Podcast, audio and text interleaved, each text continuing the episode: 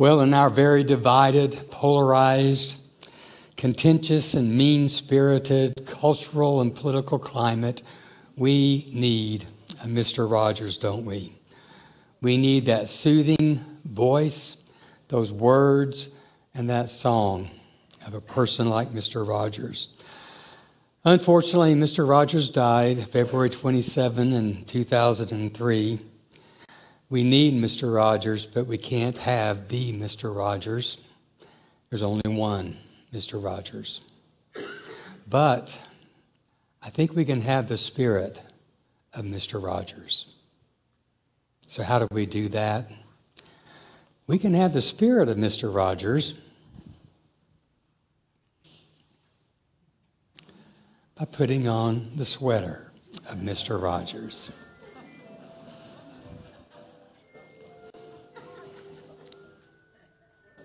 You want to sing along? It is a beautiful day in his neighborhood. Nisi, will you help me zip my sweater? I like you.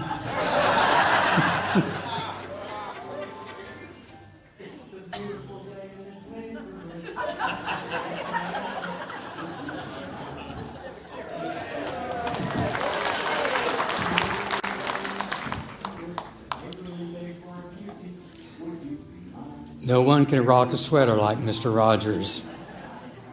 I'm still trying to learn how.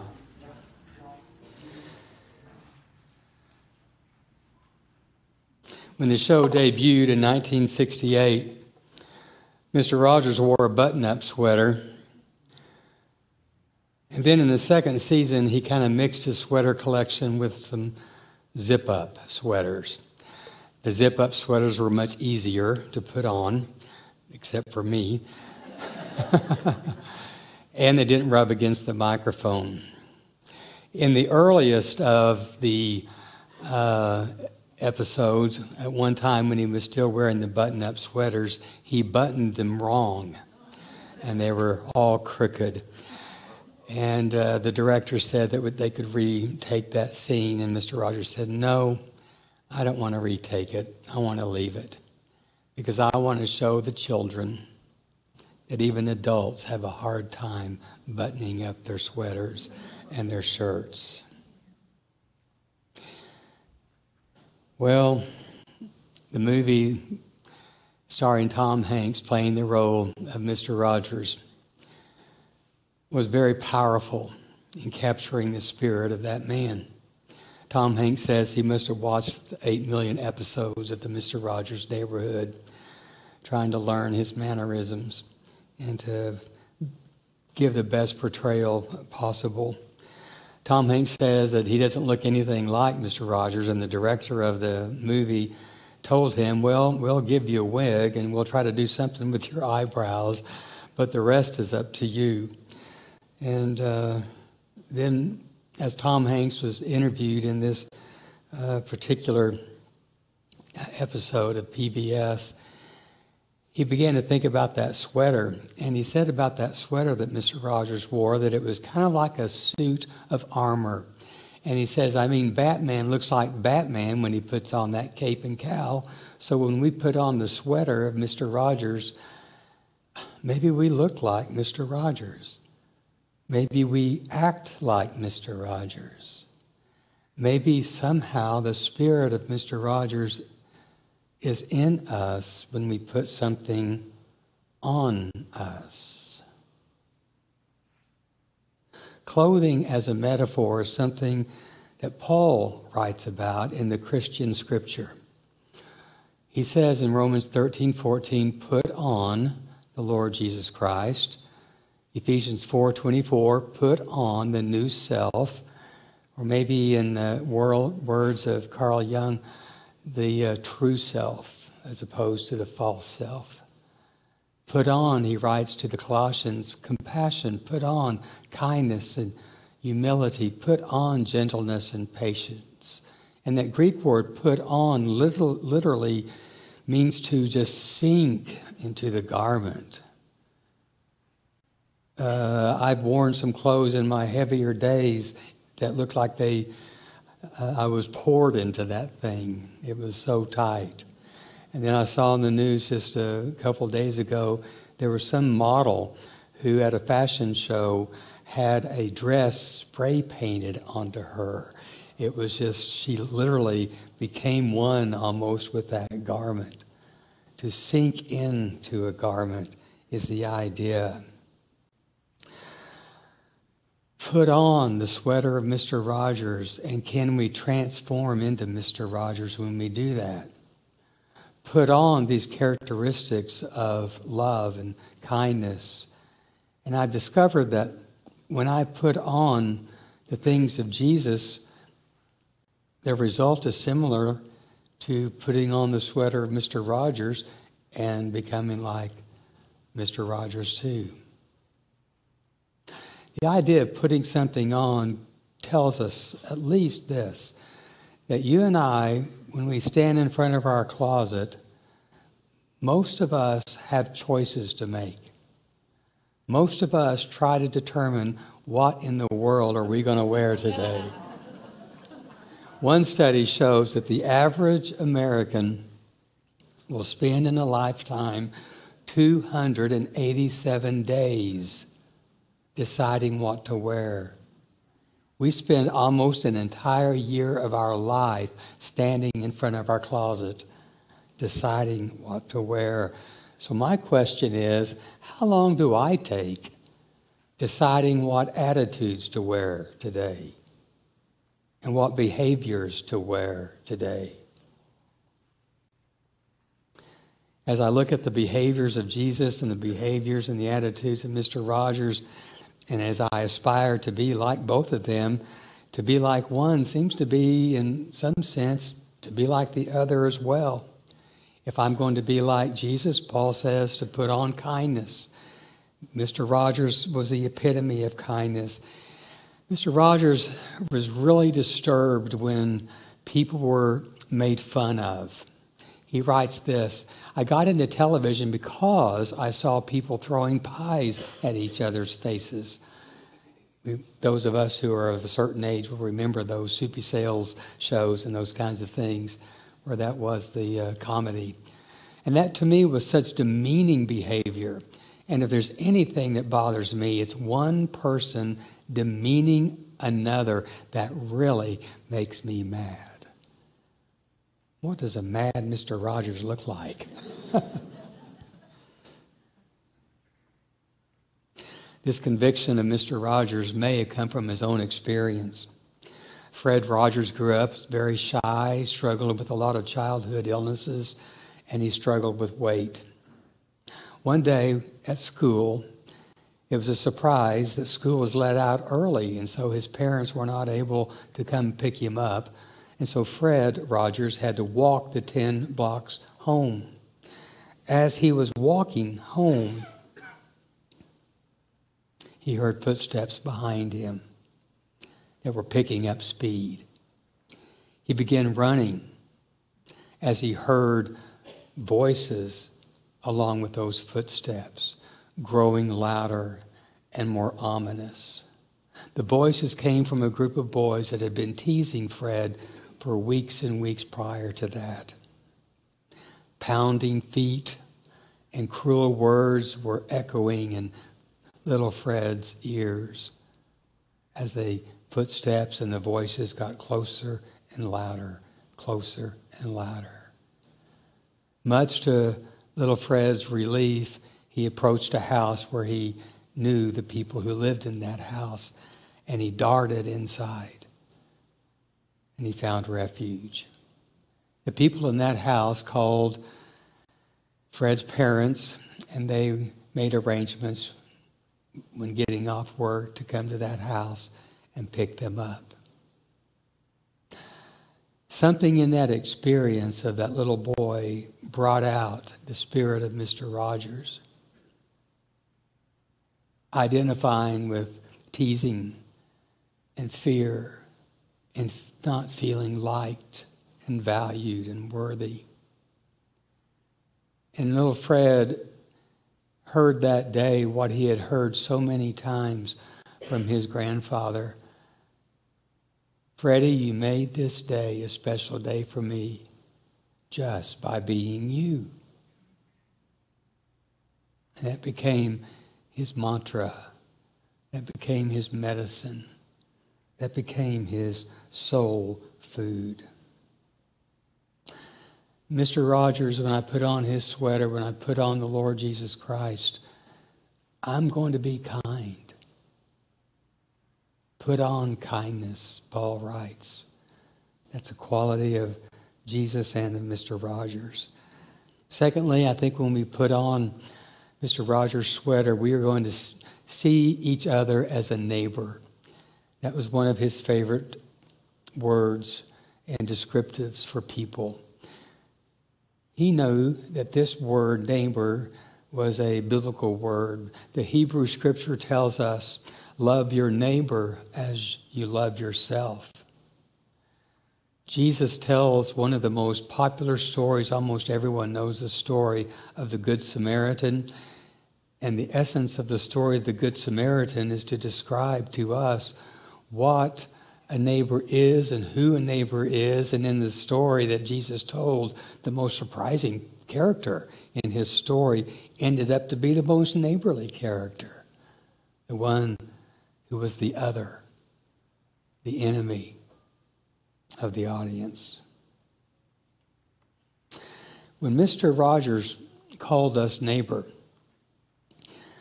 and when he invited us into his neighborhood for over 30 years, he was calling us very gently but firmly out of our structures of power, our silos of segregation, our systems of superiority over other groups, into a life as we put on his sweater and live in his neighborhood where the values are caring for each other and loving each other and seeing all people as worthy into lives of mercy and compassion. Tomorrow is, in some places, uh, celebrated as Columbus Day.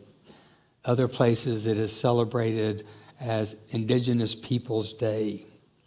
I want us to think about that a little bit today as we think about neighbors. Last week we talked a little bit about the Rwanda genocide in 1994. How would you feel to know that the United States of America has its own history of genocide? Dr. Reverend Martin Luther King Jr. said, Our nation was born in genocide.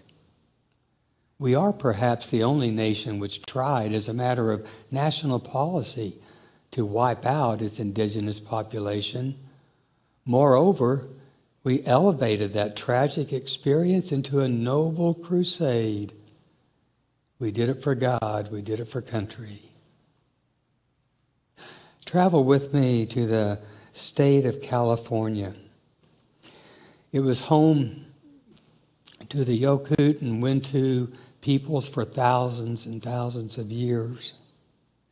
And then stepped in this man, Peter Burnett, the first governor of California. Not only did Governor Burnett attempt to pass laws that would prevent black people from coming in to the state, Governor Burnett authorized and orchestrated the most documented acts of genocide in North America. He armed local militias and sanctioned them and sanctioned their behavior of their plan to exterminate the entire, not just some, but the entire indigenous population of California. $5 a scalp. Men, women, and children were hunted by these members of the militia, just like they, as if they were animals. The indigenous population of California fell in 27 years from 150,000 to 30,000 because of the acts of Governor Burnett and those who agreed with him. It's very obvious, isn't it, that Governor Burnett did not see indigenous people as neighbors.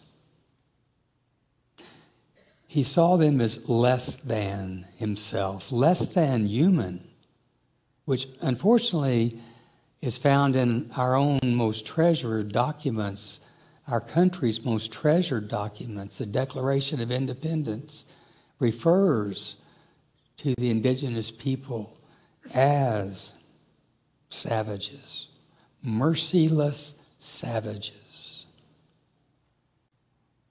So, what do you do with merciless savages? Well, you fear them and you try to get rid of them. I want us to know that when people are seen as less than human, it opens the door to mistreatment,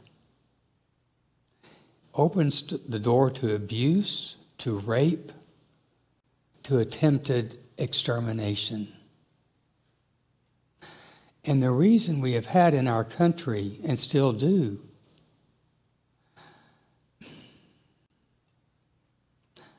prejudice and segregation and discrimination and the mistreatment of people is because how we see them. Mr. Rogers called us, as Jesus calls us in this great story of the Good Samaritan, to see people that we think are our enemies to be our neighbors. That was the whole point of Jesus' story.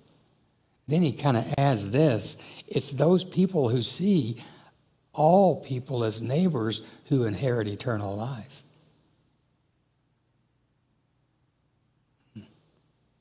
He goes on, Mr. Rogers does, and teaches us to treat each other as worthy to be loved, worthy to be heard.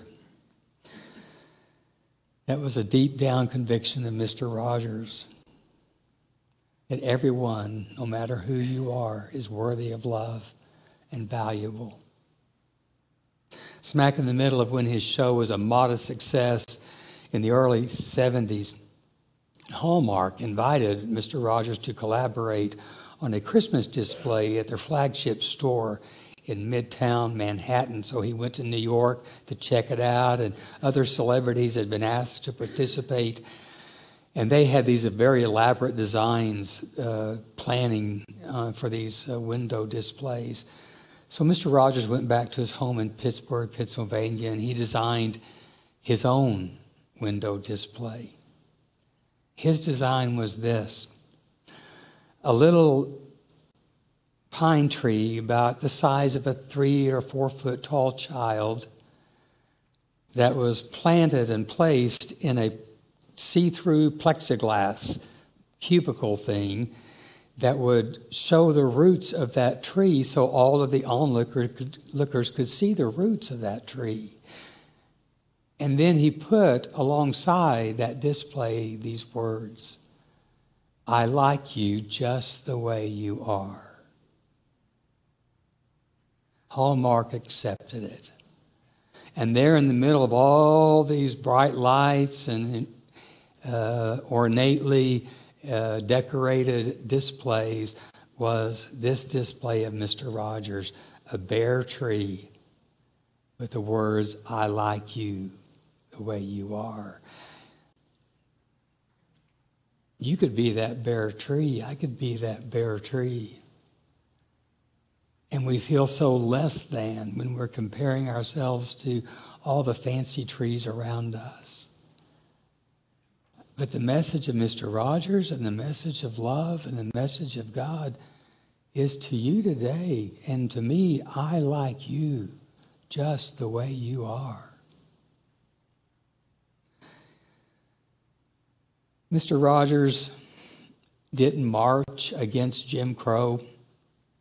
He didn't march in Selma in support of integration. What he did instead was to hire black people to be on his show. What he did instead was to set up a little pool, waiting pool, and to share that pool with a gay black actor who was playing the role of Officer Clemmons, and with him to share his towel. We need Mr. Rogers.